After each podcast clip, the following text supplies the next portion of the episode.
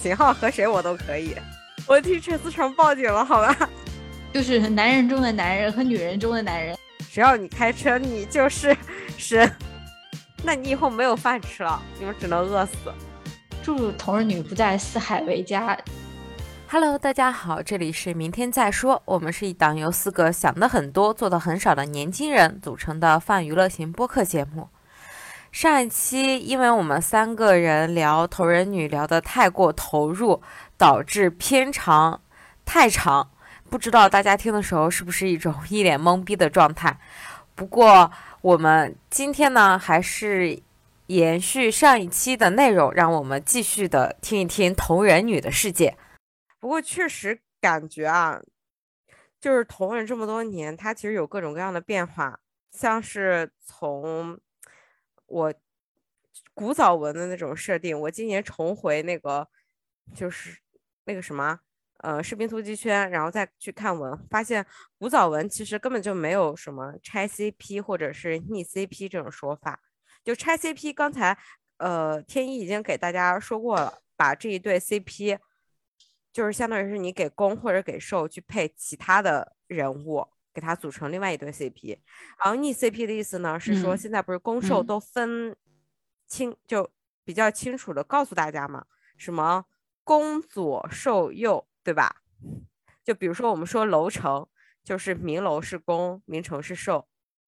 然后逆 CP 意思是说，他把这个 CP 的关系改成了，就是默认是默认上下默认上下关系，嗯，改反，然后上下关系反过来。现在大家现在好像基本上都是不不可拆也不可逆，但是古早的时候，古早一般写文会把他们的攻受就是攻受关系直接给你定下来，对，打一个 tag 你就知道是谁是攻谁是受这种的，但古早的时候完全不写。就是或者他标一个，比如说标，呃，我就拿原哲举例子吧，虽然不是我的 CP，但是，嗯，士兵突击里面比较火的一个，它标原址的意思只是说这里面的主要人物是元朗和武者，然后它里面可能会互攻。我有一个发现，其实这个好像是，这好像是 A O 三这边的一个一个那个 tag 的一个排排序方式吧。那你现在还要给大家介绍一下 A O 三是什么？A O 三是什么？我们不知道哎。A O 三是一个国外的世界上最大的同人文同人文库，然后它是一个非盈利性的一个网站。然后，当然在呃，在二七在二二七事件之前，哇二二七就别说了，我们你还是再给大家解释一下，后面再说吧。就是就是这个同人这个同人文库呢，相对比国内的同人文库来说，好处就是说，你在国内一些可能被平台屏蔽的文，然后可以放到 A U 三上，就是因为它的它基本上是，呃，会标清楚，让你标清楚尺度，对，然后就可以，然后就不会受到国内审核的限制。然后，嗯，A U 三上还有一个好处就是它的它的搜索非常的细，就是你可以根据各种。就是你不仅仅可以看到国内的同人文，也可以看到国外的同人文。就比如说我当时搞浮华、搞呃那个夏洛克的时候，就是有很多洋妞写的文嘛，写的特别好。有一段时间还曾经用过翻译器看文，但是实在是机翻真的是不行。对，然后有很多国外的同人写的也很好，你也可以看到，而且它的搜索是分呃语言，然后攻受，然后还有什么呃就是各种各样的设定都分得非常非常非常细，然后你可以。找到符合你设定的文很快，但是它有一个特点是跟国内不一样的。咱们国内打标签都默认是，呃，比如说楼层，就是默认楼在前面，城在后面，就是默认他们的上下关系，就是明楼是攻，明城是受。但是我发现，在 A O 三很多它的攻受关系只是像你刚刚说的，就是它只是说这个文对标人物，就是他们两个人物之间的关系，就是这个文里面他俩是 C P，但是并不会说明这两个人物之间谁是攻。很多我发现很多好像洋妞不是很在意这一点吧，跟国内不太一样。国内是有点洁癖的，就很在意两个人之间的，对，很在意两个人之间谁是攻谁是受，这个一定要分得很清楚。但是国外好像没有，而且很多护工的。我能够接受护工，可能是因为我年纪大了。我也能接受，但是我不能接受纯纯的逆。就是熏鹿我可以接受，但我不可以接受鹿熏。可拆可逆都行。嗯，哦，嗯，拆我我也是。拆的时候心里有点难受。拆是什么定义？就是他们中间可以在文章中间可以跟别人，然后但是最后 CP 还是他们俩，是这个意思吗？啊不是吗？不是，啊，不是，到底拆难道不就是说把这个原有的 CP 拆掉？就是就是比如说比如说你磕呃熏鹿，然后可嗯能他这个文里面写的就是鹿和另外一个人。啊，那我都可以，因为我是 all 路。哦，你是哦，你是哦党，但是这个拆 CP 仅限于作者标明了 CP 是谁。嗯，哦哦，我懂了。我我理解的拆是，哎，因为我我都可以，你只要写的好，你你最后主要人物死亡我也 OK。你要是给他换，你要是给他中途换了一个 CP，虽然说我心里会难受，但是我也会把它看完。如果你写的好，但是如果你写的不好，你就算是写我 CP，我也不会看完的对对对我 我在心里说垃圾。其实很多，我觉得好像 CP 就是很多写手他写长久了，就是可能一个 CP 写的时间长了，然后换一下，呃，他就会想，就是不会固定都是对，就换一下。然后呃，我我知道的就是像平鞋嘛，然后平鞋其实在整个就是《当笔记》里面被认定为是正统的正统的 CP，就是正义，就是反正就是王道 CP。嗯，但是很多同人文写的是花鞋呃花鞋，然后或者是黑黑瞎子啊，黑鞋，然后后来还有什么黑 瞎子、黑我瞎不能接子受，我不接受老少恋。yes，哎，他们是师徒哎，师徒可以磕的，真的。对我觉得花鞋还行，花鞋我可以嗯接受。对花鞋是发小嘛，对，然后还有醋鞋，醋鞋就是哦后面那个黎簇和吴黎邪，我也养成系，哦主，要是主要主要是我觉得那个谁秦秦昊可以，秦昊和谁我都可以。那电视剧《沙海》不是他演的吴邪吗？中年吴邪对吧？哎我觉得他，我觉得他和对啊，他和吴磊确实就是很好。如果有这样的，他嗯们应该去演那个 什么杀破狼，对不对？就那对师徒年，是师徒啊还是父子？哎，我觉得杀破师徒年下，师徒间父子年，呃，养父子年养父子。可惜人家不会再拍了，因为我就是《士兵突击》喜欢的那个 CP 是袁成、袁朗和成才，成才算是里面第二男主吧。刚开始是一个比较自私，然后只考虑自己的人，然后被袁朗从他的队伍里面踢走了，然后自己又焕然一新，然后又重新被袁朗接纳了 那这样一个 CP。我今年在看文章的时候，发现古早文里面特别喜欢，因为他们都是做特种部队的嘛，要给他们安排一些案件什么之类的，特别喜欢让成才去卧底，去卧底那种毒贩。然后我不知道为什么卧底毒贩一定要有那种黑帮大佬爱上他，然后还要让他学习一些什么跳一些艳舞或者去打去打碟当 DJ 那种情节，我整个人看就是满头问号。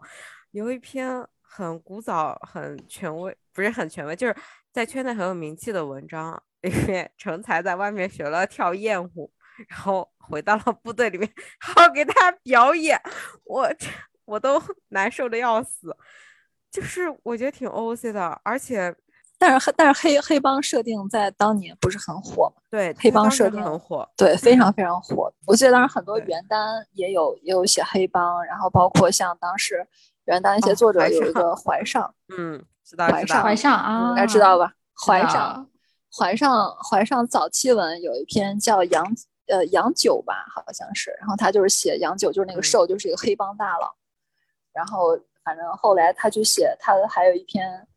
什么提灯，嗯他最火对对对提灯看刺辞刀嗯，那个是他一开始火的那一篇啊，对对，楚辞楚辞这个人真的是很火，原来圈非常非常火。嗯然后他那个设定其实好像也有一点，就是啊、就是什么去什么，就是那种什么大院儿，然后呃有点黑，也有点黑帮的背景。反正有一段时间黑帮文真的很火，是一个很流行的设定。时间应该差不多吧，我感觉那一段时间就不管是原单还是 BG 圈，大家都很喜欢写黑道、黑帮的这种事情，然后就是 古惑仔回潮的那种感觉。哎，我也看过一篇，写的真的挺好的，对还是以香港为背景的。哦，我也看过，我觉得有好多同，我觉得每一个圈子同人文可能都会有以香港港风的那种黑帮为背景的。XO 的圈子里面有吗？有啊，我就是看的 XO，嗯，然后那个那个作者就是写的真的挺写的挺好的，包括我后面就是再继续去重温这个这个文章，就因为我现在在香港也住很多年了嘛，我再回看那个文章，我觉得他写的一点儿也不违和，他写的就是很了解香港现状，我感觉那个作者应该就是在在香港待过，或者是他是广东人。哎，你说香港黑帮，我想到一篇，我之前还看过《古惑仔》的同人。你还我看《古啊惑仔》的天同人呐？看的超狂，是东兴乌鸦嗯和小结巴的，我没有看过，不知道，我不知道我也是，我没看过。随口一说罢了。黑道文，我觉得黑道设定我可以接受，我不能接受的就是陆姐刚刚说的那个，我也不能 接受跳艳艳舞设啊定。我特别不能接受，有一段时间可流行了，就是那个 show 嗯是在夜店的，然后是牛郎，鸭子，然后就是他是那种就妖艳贱货，然后一定头牌那种感觉，就身价特别高。有有一段时间特别流行那种，我感觉，然后我特别受不了，我绝对看不。现在也可以吧？我觉得，我觉得现在写牛郎设定的也很多，然后牛郎设定一直都是同人圈乐此不疲的一个设定吧，因为这样就很容易写的嗯，尺度很大。主要我觉得就是牛郎设定很容易就女化，我不太能接受女哦化。我我之所以不能接受，就是因为成才的扮演者就是陈思诚，他他比较的黑，然后比较的土陈思诚，就长得呢，嗯、有一点土气吧，我无法想象顶着这样的一张脸怎么去跳 艳舞。学姐，我要提醒你个事情，你没有看过对，陈思诚我看跟秦过，我就是昊演的《因为春风沉醉的夜晚看过那个，》。所以刚才说秦昊的时候，突然想到了我不能嗯接受陈思诚跳艳舞，但是我他在《春风春风沉醉夜晚》里面跳的还挺好的，我觉得他跳那一段还挺好看的。但是那个不是艳舞，那是他跳的是什么啊？爵士的那种吧，反正就是扭来扭去的，恰恰恰那种的。成才那个同人设定里面，成才跳的是脱衣舞，就是 在你能想象 救命！我想想掐象不出来人中了。想象不出来陈思诚跳脱衣舞。救命！不要想到陈思诚我跳脱衣舞替陈思，诚报警了，好吧？不要伤害他，也不要伤害我们。救命！就像我们刚才说的，那段时间比较流行什么黑道啊，或者是夜店啊什么之类的，呃，还是算是普通的一些设定吧，对吧？到了后到了后面的一个阶段，嗯，嗯，欧美圈那个三设就是三种设定传过来之后，大家的世界就完全被打开了。对对，就是给 大家科普一下，欧美圈三个设定是同人文里面比较喜欢用的。第一个就是 ABO，呃，ABO 应该算是三种设定里面知名度最广的吧。对对对，嗯现在也是用的比较多的。就包括现在不是很多人都说好 A 呀、好 A 呀、我心想你们嗯说好 A 的时候，你们知道好 A 是什么意思吗？好，A A 就是尖儿的意思，就是很很牛。A P O 它主要就是在男女这种性别二元化以外，对，然后给每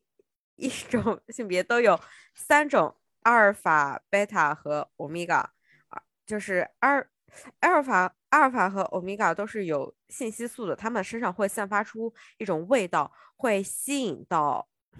对方。然后，然后 R O 欧米，然后那个欧米伽会有一个最牛逼的技能叫发因为情期。阿尔法 就是人是，他是算是人口算一个金字塔型吧。阿尔法就是站在上面的王者，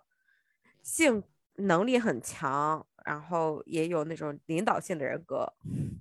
就是男人中的男人，就是纯爷们儿的男人。对吧？不是不男不女的人，人家是纯爷们对儿。对，嗯，对对对，贝塔就是就咱们这种普男普女，ABO 世界里面打工人。欧米伽的话就是男人中的女人和女人中的女人。对他们就是很容易受孕，因为因为他们有发情期，发情期的话就是嗯对很容易受要和人家度才行，然后还经常容易受孕。欧米伽的脖子后面有腺体，就是它们信息素吸引了之后，阿尔法可以咬它的那个腺体，帮助它标记，嗯临时标记。当然，他们也可以做永久标记，就是说，欧米伽有一套，不管是男的女的都有生殖腔，他们都可以受孕，都可以怀孕生子，这是 ABO 的设定。是不是女阿尔法也可以，就是让让人怀疑的？设定设设定 ABO 的人好像是是可以以的，但是我们看的男男比较多，也没有怎么见过女，没有人去写女 A，嗯，嗯，怀孕。当然原单里面肯定会有写的啦，只是我们没有看过。我们一般都看男 A、男 O、男 O 装男 B。男欧装男 A，反正 ABO 世界就是给嗯原本大家的普通的设定上直接 打穿了这个次元壁，发现原来同人还可以这样写，就给了一个。但是 ABO 其实算是一个开放式的那种设定，它算是一个开源一样，每个人都在上面可以对 ABO 的这种设定做一个二创。就比如说有些人写 AO 的嗯那个信息素是一对一的，只有一个欧米伽的欧米伽，一个阿尔法和一个欧米伽，他们的信息素是互相吸引的。但是也有人写，就是欧米伽的信息素是对所有的阿尔法都可以发情啊，或什么之类的。我我现在只知道，大家最近比较流行写的是说，呃，二之前是只有欧米伽有发情期，但是现在阿尔法有了易感期。易感期原来不是一开始就有的吗？天呐，我们我们那个年代看 ABO 的文章是没有易感期这么一说的，就只有欧米伽有发情期。现在那个阿尔法的易感期是说和欧米伽的发情期特别类似，他们在自己情热，就类似于情热期吧，那种嗯时候会变得特别的像欧米伽，暴躁冲动，不是会变得特别的爱哭，难道粘不暴。躁冲动吗？啊，我看过，我看过这个设定，我看过这个设定，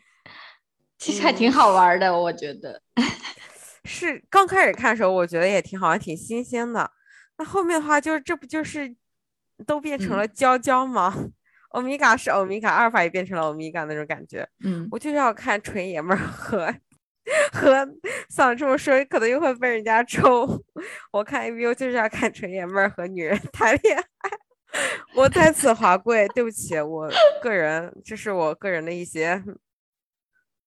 缺陷，我性格上的缺陷。欧美圈三社，你刚刚讲了一个，还有两个，呃，少相对吧？哨兵对丞相岛这个介绍起来更复杂，因为他是说哨兵和向导他们在普通人中间，他们的能力会更上升一个层级。像哨兵的话，他就是五感会更加的敏锐，敏敏锐，会接受到嗅觉、听觉、视觉什么都会接受到更多的信息，但是这也会导致他的痛点很高，痛点很低，就是很容易崩溃。个人对很容易崩溃。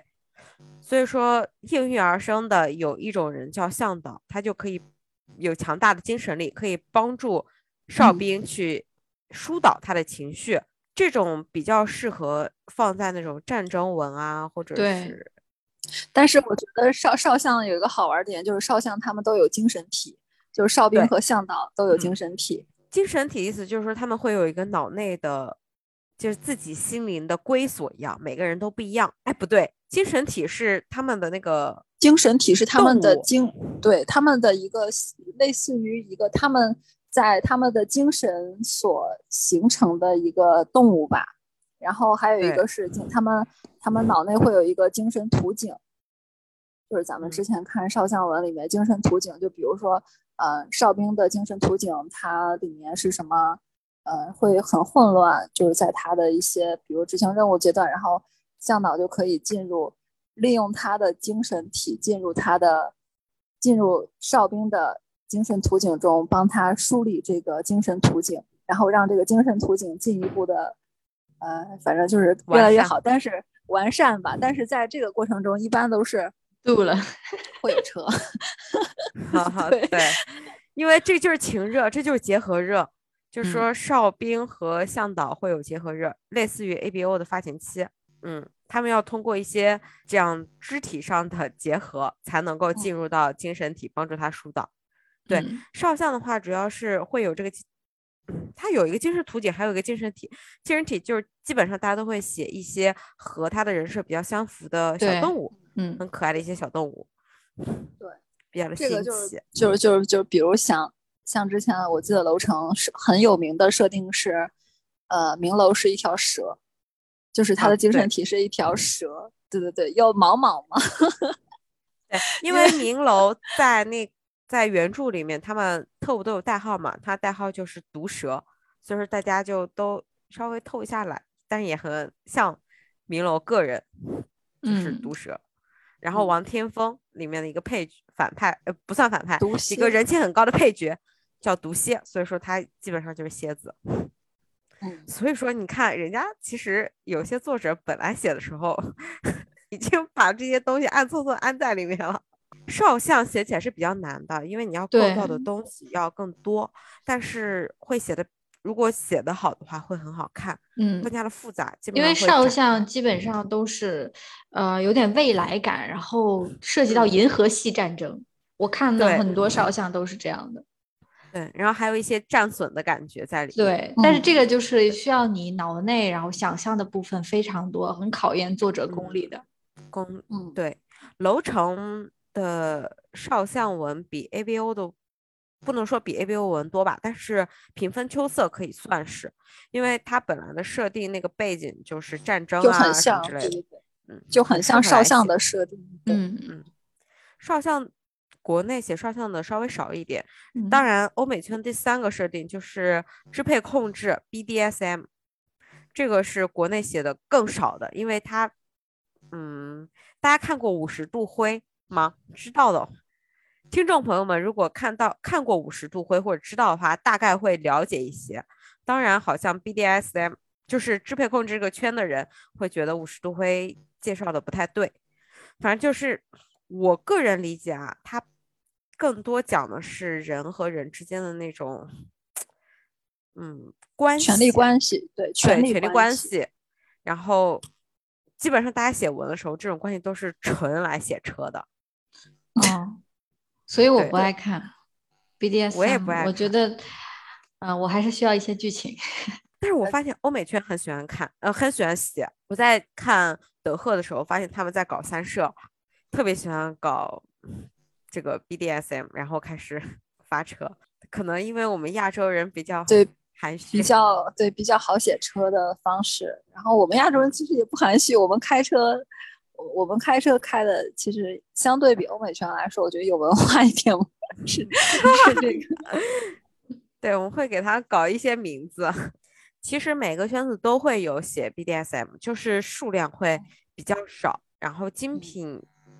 不过大家看车的时候也不会怎么去追求它的质量，只要你开车，你就是 神，你就是对，你就给我们一口饭吃，我就爱你，感恩戴德，跪下了。哎，但不会，我看车很挑质量的，写的不好的车真的看不下去。嗯我觉得车是要车车车还挺考验作者功力的，就是有的车是，嗯，你就觉得他就是为了写车而写，那种纯纯大就是一一整篇都是就那种 PWP 的文，就是嗯 PWP 又又涉及到一个个内部的梗，这个要不要解释一下？我不懂什么叫 PWC。就是说全开车，就是全开车的意思，没有剧情全开车。啊嗯呃，PWP 就是这个意思，呃，好的，对，懂了。纯肉文。纯肉文。然后有的 有的车它就是那种从头到尾，它一整篇下来或一整张下来全部都是车，我觉得这种真的嗯不是很带感，就像你在吃一块五花、吃一块肥肉一样，吃一吃一点就会觉得腻了。对然，后我喜欢的是那种啊有挣扎，然后有有那种嗯、呃各种各样的前情铺垫的那种，有文化一点儿，有文化一点儿，但是又不要太有文化。这一点我就觉得，如果你在肉中给我 对对那你要求太高了。对，揪太多的那种，就是文绉绉的上来，开始两个人互相表白，然后然后互扣心意的那种，我就会觉得哇，对不起，有点萎了，能不能继续做？注意措辞，注意措辞。嗯，对对对，主要就是有有一些作作者吧，你看他写的肉，你一看就会觉得这个人肯定没度过。这个度没度过，难道不是说之前同人圈有一个设定，就是说如果作者已经结婚啊，这个同人圈还是原单圈啊，就是说如果作者已经结婚了，他写的文就会可能就没有婚前那么好看了，就是在车这一部分，因为婚前基本上就是在想象，然后婚后实践了之后觉得还没有想象美好，然后就是写的 就会写的没有婚前尺度那么大。但是总结来说，其实欧美圈搞过来三社，主要都是为了写车，嗯，嗯，对吧？感觉在国内是为了写车。嗯，对，但是也不乏有人真的会把 ABO 或者是少将以及支配控制写得很好，嗯，这就是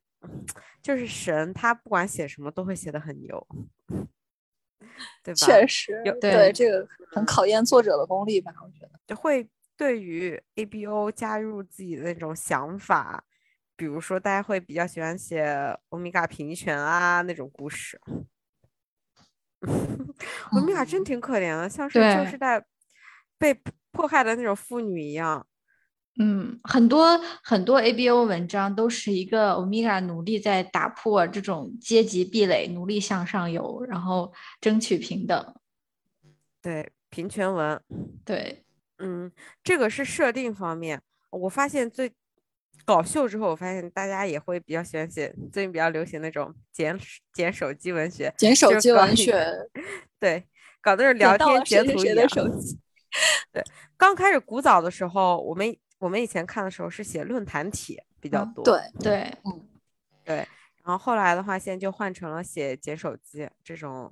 可能因为捡手机文学就是对，就对纯搞笑的梗。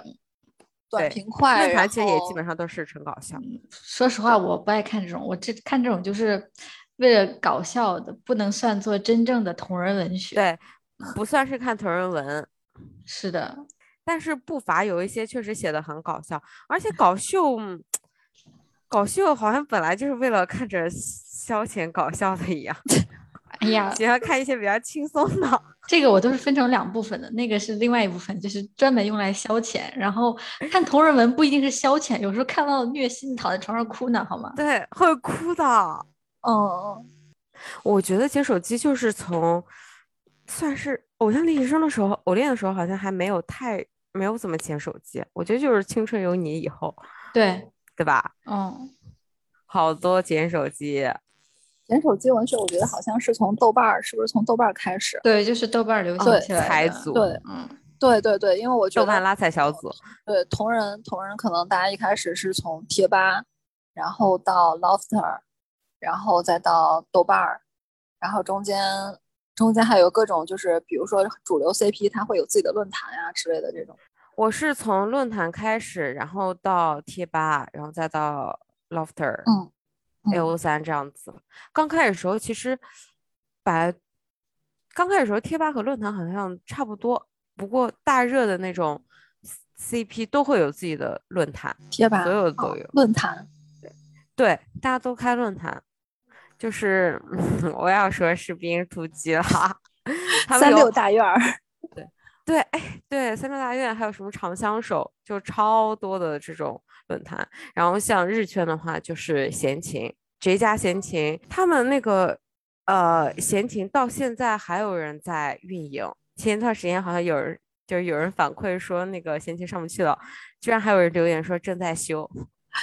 马上好。真的 太古早了吧？这个太太太长寿了，这个论坛。你刚说闲情，我第一反应是晋江的那个闲情，我还以为是那个。对，其实是谁家的？就我刚刚节目开始之前和大家说的。嗯，后面的话就是在贴吧开始看了。嗯贴吧的那个，我觉得它的阅贴吧的阅读体验会比 Lofter 什么之类的阅读体验不好，但是追文的嗯体验很好。对，Yes，嗯，嗯，因为他那个贴贴吧里面写文，大家真的虽然也有一些人会什么顶顶顶，什么什么什么更新了艾特我，就说那种水水楼层的话，但是大家很多人认真讨论，但是大对、嗯对，大家认真讨论的。我记得当时是在贴吧追那个，就是嗯，评写的同人，评写同人有一篇非常非常牛逼，叫《观其不语》。然后他就是基本上是把三叔留下的坑，包括呃长生的设定啊，然后后来他们去解密啊，就是他留下的各种坑都填了，然后他又加入自己新的设定。这篇同人应该现在在评写吧应该还在，但是我现在就是这个同人写的非常非常牛逼，然后我当时就真的是在贴吧一路追这个同人，然后这个作者每一次更新基本上都能被顶到那个就是贴吧的那个那个首页吧，就是追的人特别多，然后所以真的贴吧给我留下的印象就是很多很多文，然后、嗯而且当时贴吧的那个可能对于内容的限制也没有那么严吧。就是我觉得好像当时对车的一些限制都没有特别严格。一开始没有，一开始你还是能发的，后面就是你发图片过一段时间再去回看的话，你会发现中间好多楼都被加了，吞了，对，对被吞了啊。那个时候不是加，那是吞了，对。对，吞了，吞了。我记得那时候大家还会说什么度娘太敏感，嗯 结果对，结果没有想到 Lofter 比度娘敏感多了。那个时候在呃贴吧，就是 XO 有一个贴吧叫 XO 王道文吧，在那个贴吧看了好多好多，就是很经典的作品。当时看了一篇，呃，牛录的同人叫赖皮，那个那个也挺神的，就是呃。流传度挺广的，其实现在想起来，那个剧情吧，还还挺怎么说，就是有点俗的。那个讲的是一个，那个那个讲的就是一个鹿晗得了癌症，然后他就跟本来他跟呃 Chris 在一起，他们两个是很幸福的一对儿。然后突然有一天，鹿晗就离开了，离开了之后，Chris 就消沉了。在他终于快把鹿晗给忘了的时候，鹿晗又回来了，然后死皮赖脸的缠着他，他就就是很想拒绝他，为什么你要缠着我？他们俩纠缠了一段时间之后呢，就发现鹿晗最终就是他们俩和好了。然后鹿晗告诉他说，其实我是得了癌症了，然后我怕就是哦你、你忘不了 我，然后 我就走了。最后他们还是在一起，然后在一个圣诞节里面，嗯，鹿晗呃文章中的鹿晗，然后就离去了。离世哦，一篇 B 的文，对，一 篇这 B 的文章，但是我那个时候就是天天在，就是天天在王，就是那个王道文吧追那篇文章，哇，有一天终于看到连载结束了，在大学的时候，那天我早上刚刚起来，然后刷一下，发现这篇文竟然完结了，然后我就立刻开始看，看到最后，呃，什么那个他去最后世了，对，然后他最后那个描述挺动人的，就是写的是，呃，我最爱的人就由我把所有的病痛和苦难都带走，从今往后的岁月，你们只需要什么，呃，岁岁平安，只就是类似于这种，哇，天呐，我的眼泪啊！一个女大学生躺在床上，眼泪狂飙。但是你这么说，它的设定其实还挺古早套路的那种，嗯，超级超级癌症的逃跑。对，到咱们大学的时候，是贴吧还能残存的一段时嗯间。，对。现在嗯好像好多都被删了吧？贴吧，因嗯为真百度的删了挺整改过多的。嗯，我那段时间在看，也是在追一个德赫的国内的一篇神文 Why，就是说他们设定是从大概呃第六部混血，哦不是混血王，呃对混血王子的时候，说刚开始时候，呃那个赫敏被嗯被中了马尔夫家的那个家族咒，就是他自己设定的一种咒语出来，说是会在这个手腕上显示出马尔夫家的那个家徽，然后其实就是一种拷问咒，如他如果挨得过十三次，呃，挨过十三次拷问的话，嗯，他的那个家徽会有点变化，但是会死，人会死。然后就说马尔福发现了他这个事情，然后两个人就一边救，一边想救赫敏，然后两个人一边感情升温的故事，但是也没有写完。我好像是初中的时候看就看了那篇文，大概是初中还是高中时候就看过那篇文，但是他当时就坑了。结果在我大学的时候，突然又在百度贴吧上又开始更新，但是更了一篇还是两篇之后又不更了，因为那个作者已经就是他当时刚开始写 Y 的时候还是一个女大学生，然后、哦，然后结婚后后来嗯结婚生娃了，他在回来的时候已经结婚生完小孩了。哦，然后，这个还还还蛮还挺挺常见的，我觉得就很多作者就是坑了一段时间，然后就是说我结婚了，我去生孩子了，然后回来就是考虑要不要继续写下去。其实我觉得你现充一段时间之后，再回来填这个坑，也不是那个心境了。对，哎最牛的什么我没有说完，最牛的时候是去年，他又开始写了。最牛就是他去年，然后又在那个就是是在微博还是在哪里，就是说他会把这篇写完的，然后又开始写，然后还放了一个图，就是他在重新梳理那个大，重新梳理那个大纲之类的东西。所以说，人家确实有一些人 有韧劲，佩服。嗯，大大之所以是大大，我知道另外一个嗯写手也是，就是之前写袁哲的。我是在看楼城的时候认识的他，结果他之前有一篇袁哲很牛的文章《翡翠矿井》，坑了，结嗯果也是在前几年的时候又把那篇文补全了，而且还出了本子，我，太牛了！但我我真的我真的是是对那种就是比如说你隔了很长一段时间再来填坑，然后当时就可能再去回写的时候，可能跟当时一开始写的时候心境啊都会有区别。嗯，我同意但是对对读对对对读者来说，可能对我们来说没什么影响，因为我看最后看到就是这个文完结了嘛。但对于作者来说，可能跟他当时设定的结局啊，当时设定的一些呃故事发展可能就不一样了。比如当时是本来想让他俩 B 的，后来想想 happy ending 算了。心境不一样了嘛。女大学生嗯和已婚妇女、已婚二孩妇女，不是妇女，女生、女性的想法那肯定不一样了，人生阅历也多嗯了。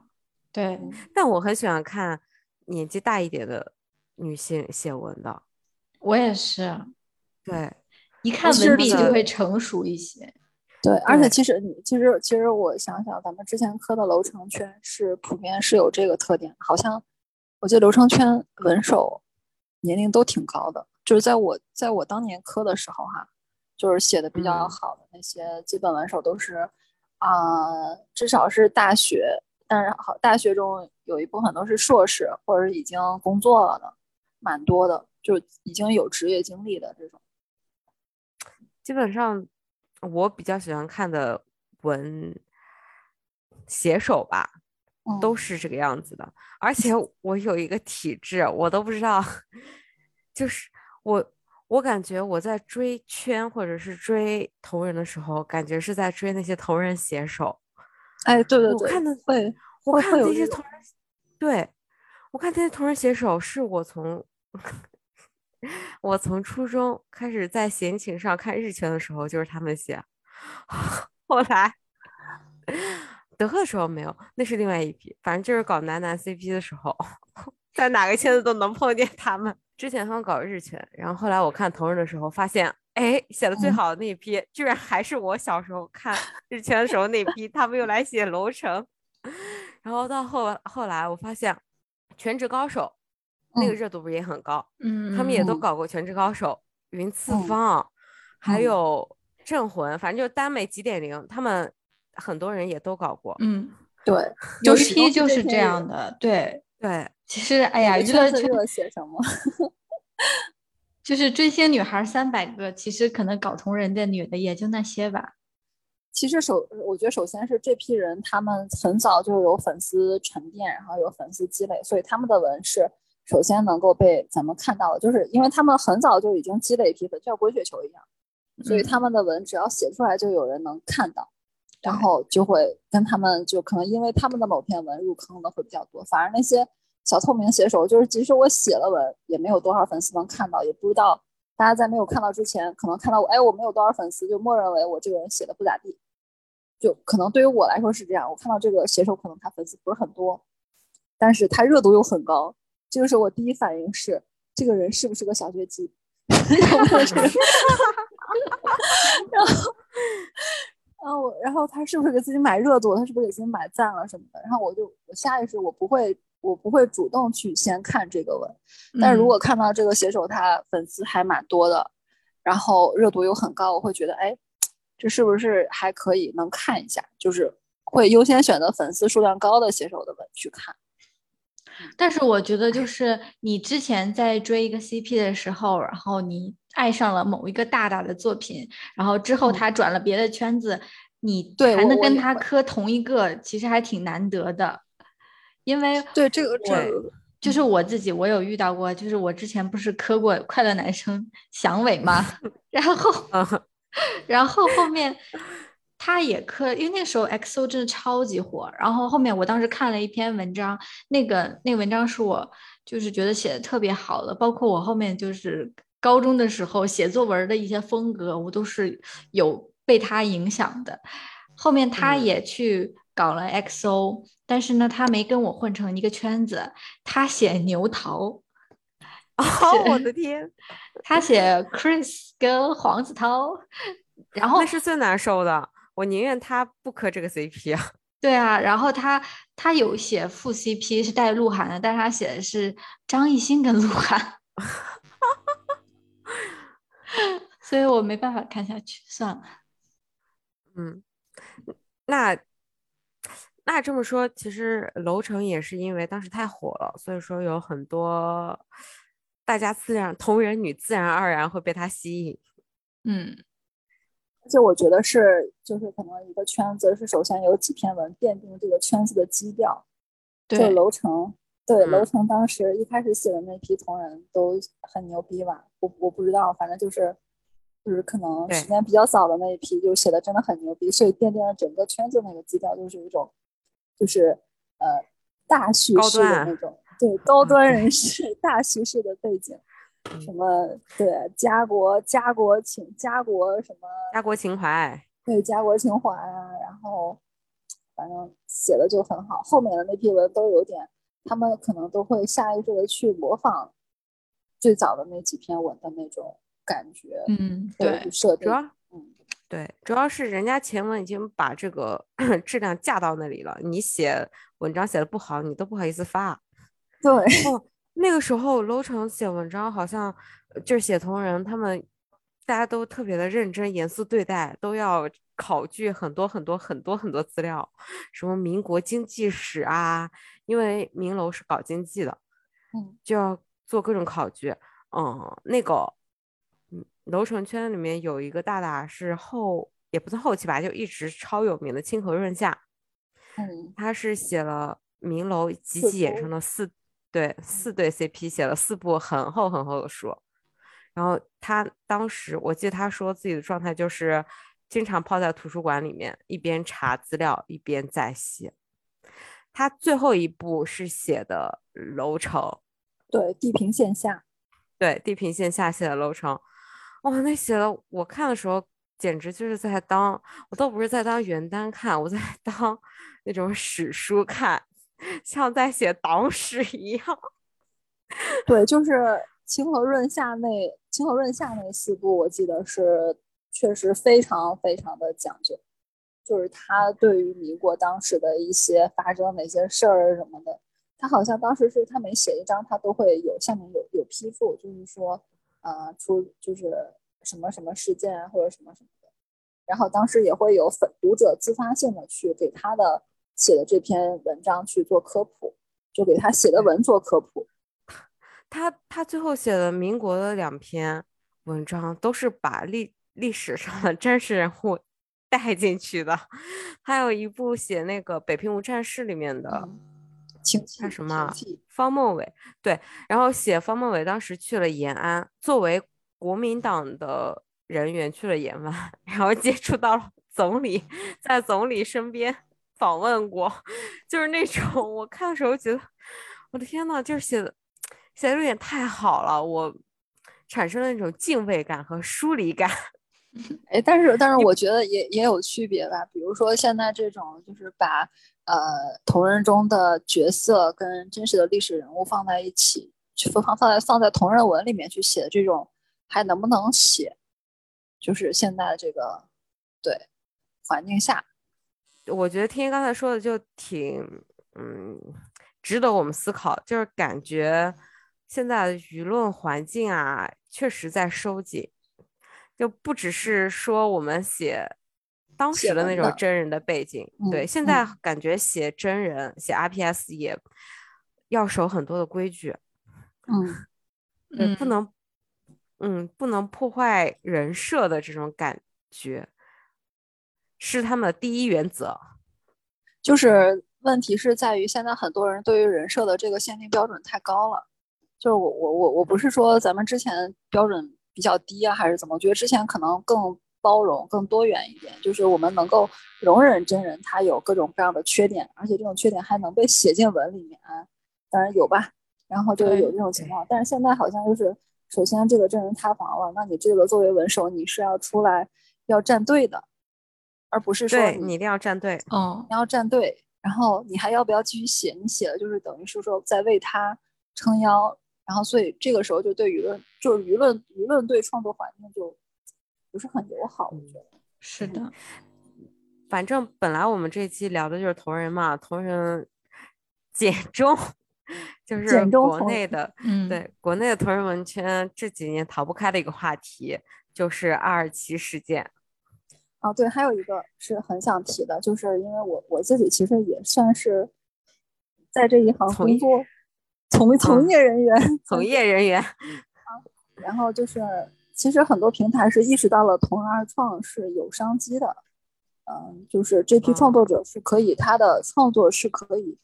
嗯，赚钱的，他的可以赚钱的，然后可以变现的，然后对于平台来说更有用的是，他的我把这批创作者留住，那这批创作者他的创作能力是可以用来为我生产这些，呃，非同人的作品，就是。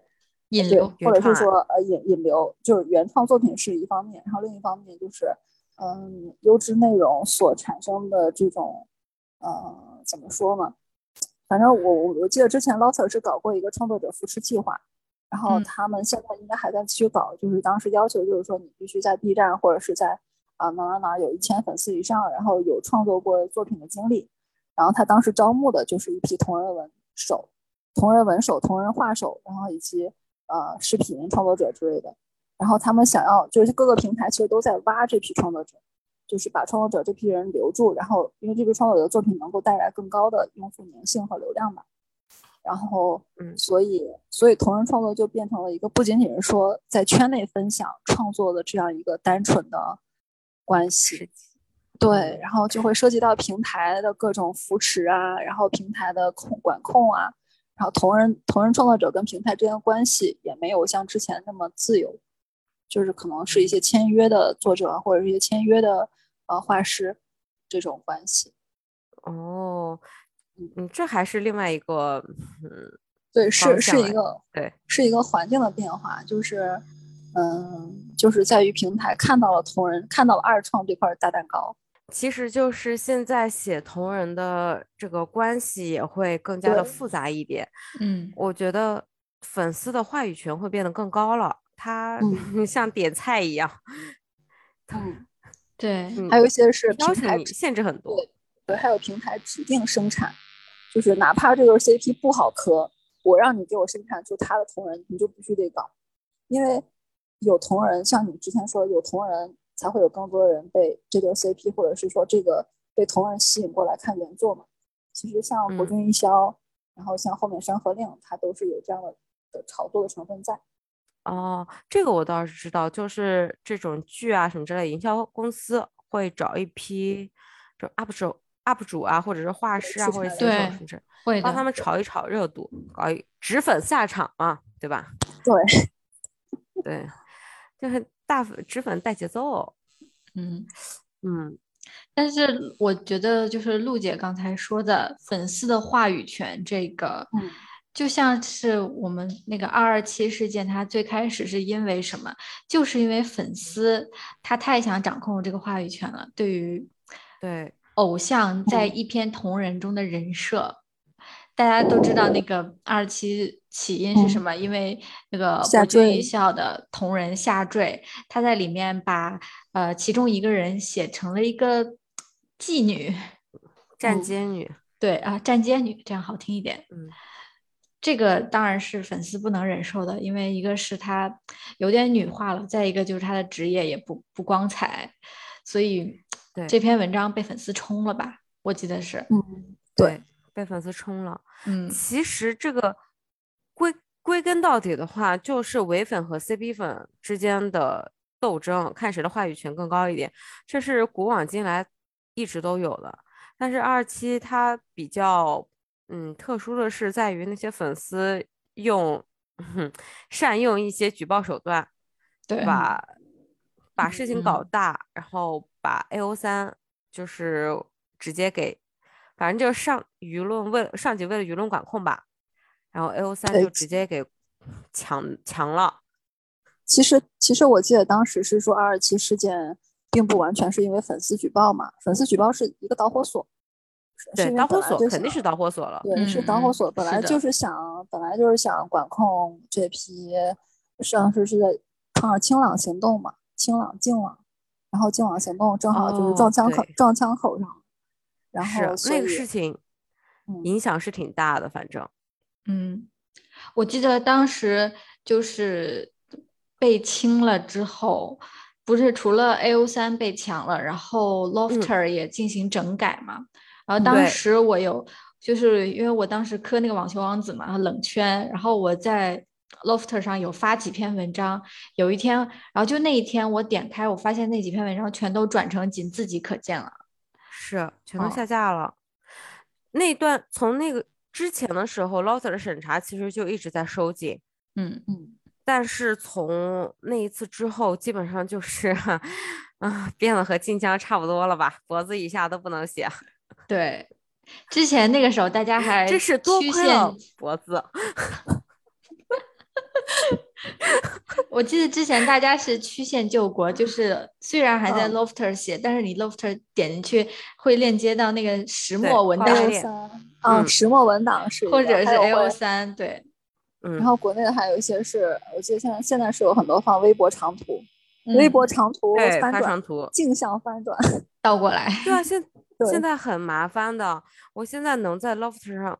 我最近一次在 Lofter 上看到这种转链可以打开的是我点开了三次，就是它 Lofter 上有三个小号，然后点点进去之后是微博，微博大号挂小号，小号放的图，那个图有没有镜像我已经忘了，就是太痛苦了。嗯嗯，二期反正对于同人女来说是一个很大的震荡。对，从此之后我们真正的变成了。互联网流浪者，对，流浪地球，确实。然后我我我是觉得，因为二期这个事件之后，然后所以导致很多，其实那种写车的、写肉的，还有一些，我觉得是更多是舆论环境收紧，很多大手就不写了。哎，我就不搞，不敢写。我我啊，我不敢写了，我怕有什么事儿，或者是我这号封了怎么怎么样，或者是我担心引火上身，我就不写了，导致。圈子里面都是小学鸡在写，我现在看 Loser 的热度榜，那个热度榜基本就不能看，基本现在都是写小学生，还有乙女向，嗯，梦女，对对对，梦女，对梦女，梦梦女文学，就是明显的感觉低龄化，超级低龄化那种的，嗯，成年人不允许有娱乐生活了吧？可能。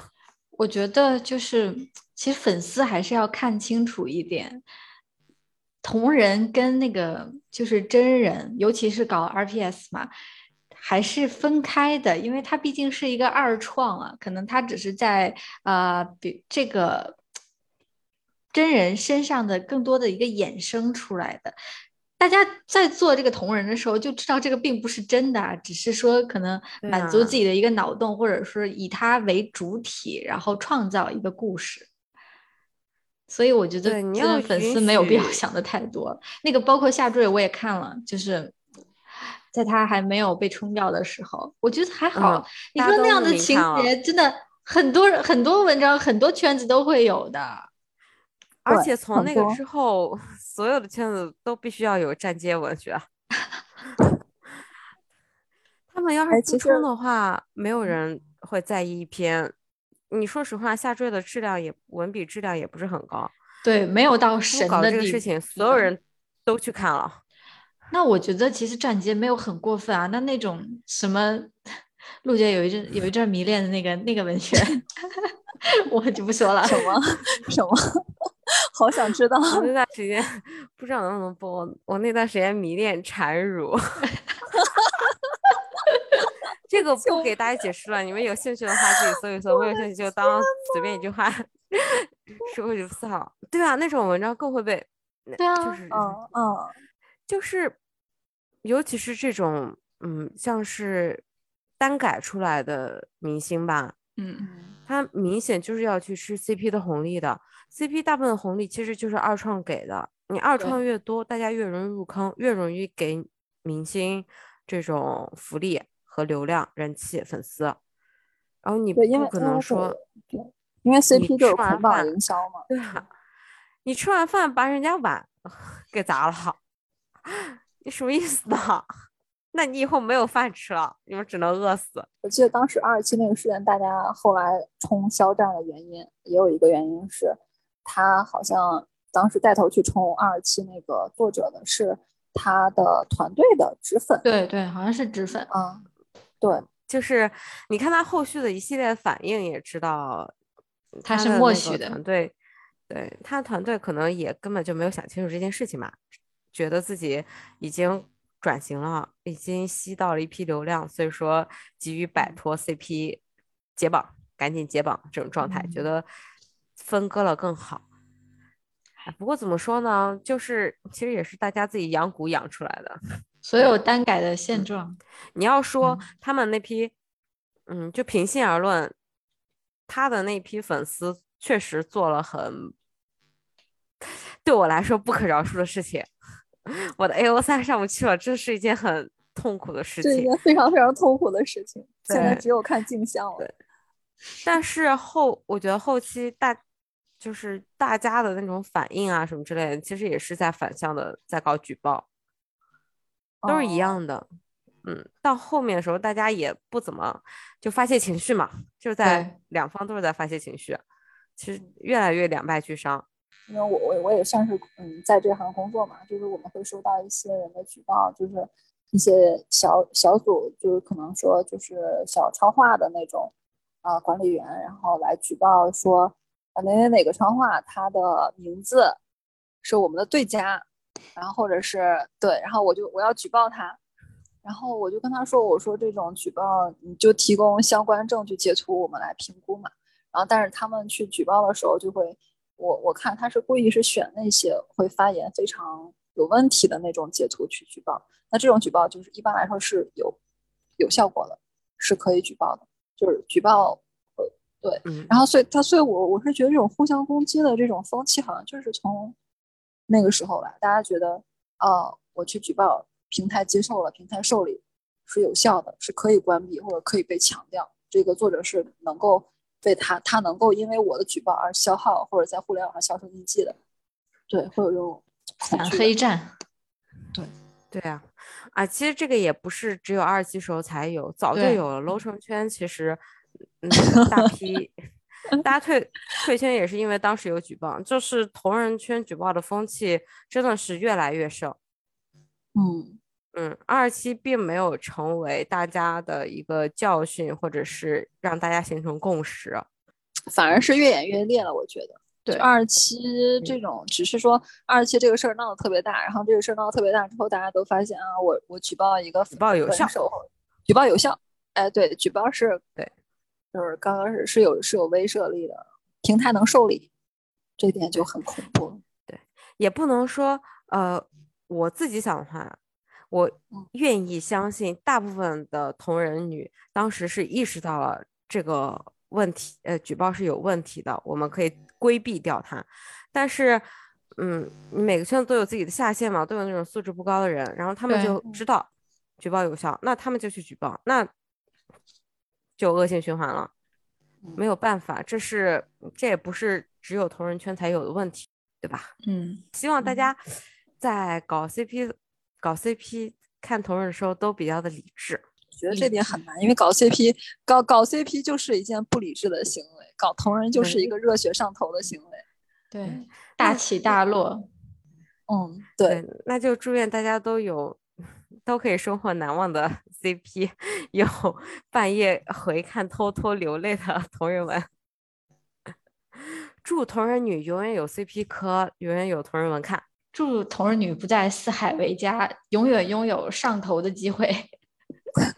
祝同人女永不毕业吧。好的，我们就这样结束了。好，让我们明天再说，好吧？拜明天拜，再说，拜拜，拜拜。 You could travel all over the world with me. I could show you the things that you never seen. New Zealand and Sendai, the Rockies and Santorini. But my life isn't over, I still got more. I showed you a view from the south to the north. You think we covered everything, eh? I think it's time to travel to space.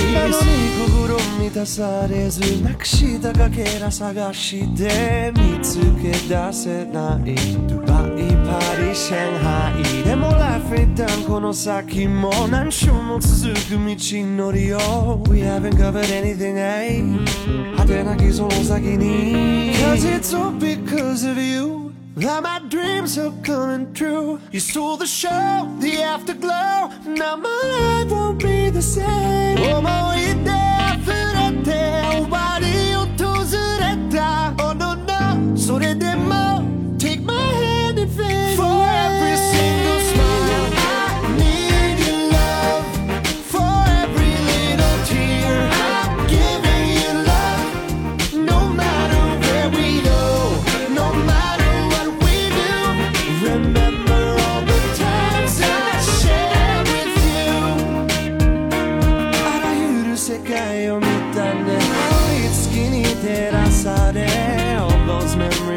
passing by. It's just so hard to say goodbye. 내 끈기에 새투고 했대. 목을 놓고 사래다 못 놓아. I'll always keep him close to me. Even pretty pictures fade away. Cause it's all because of you that my dreams have come true. I stole the show, the afterglow. and There's no taking.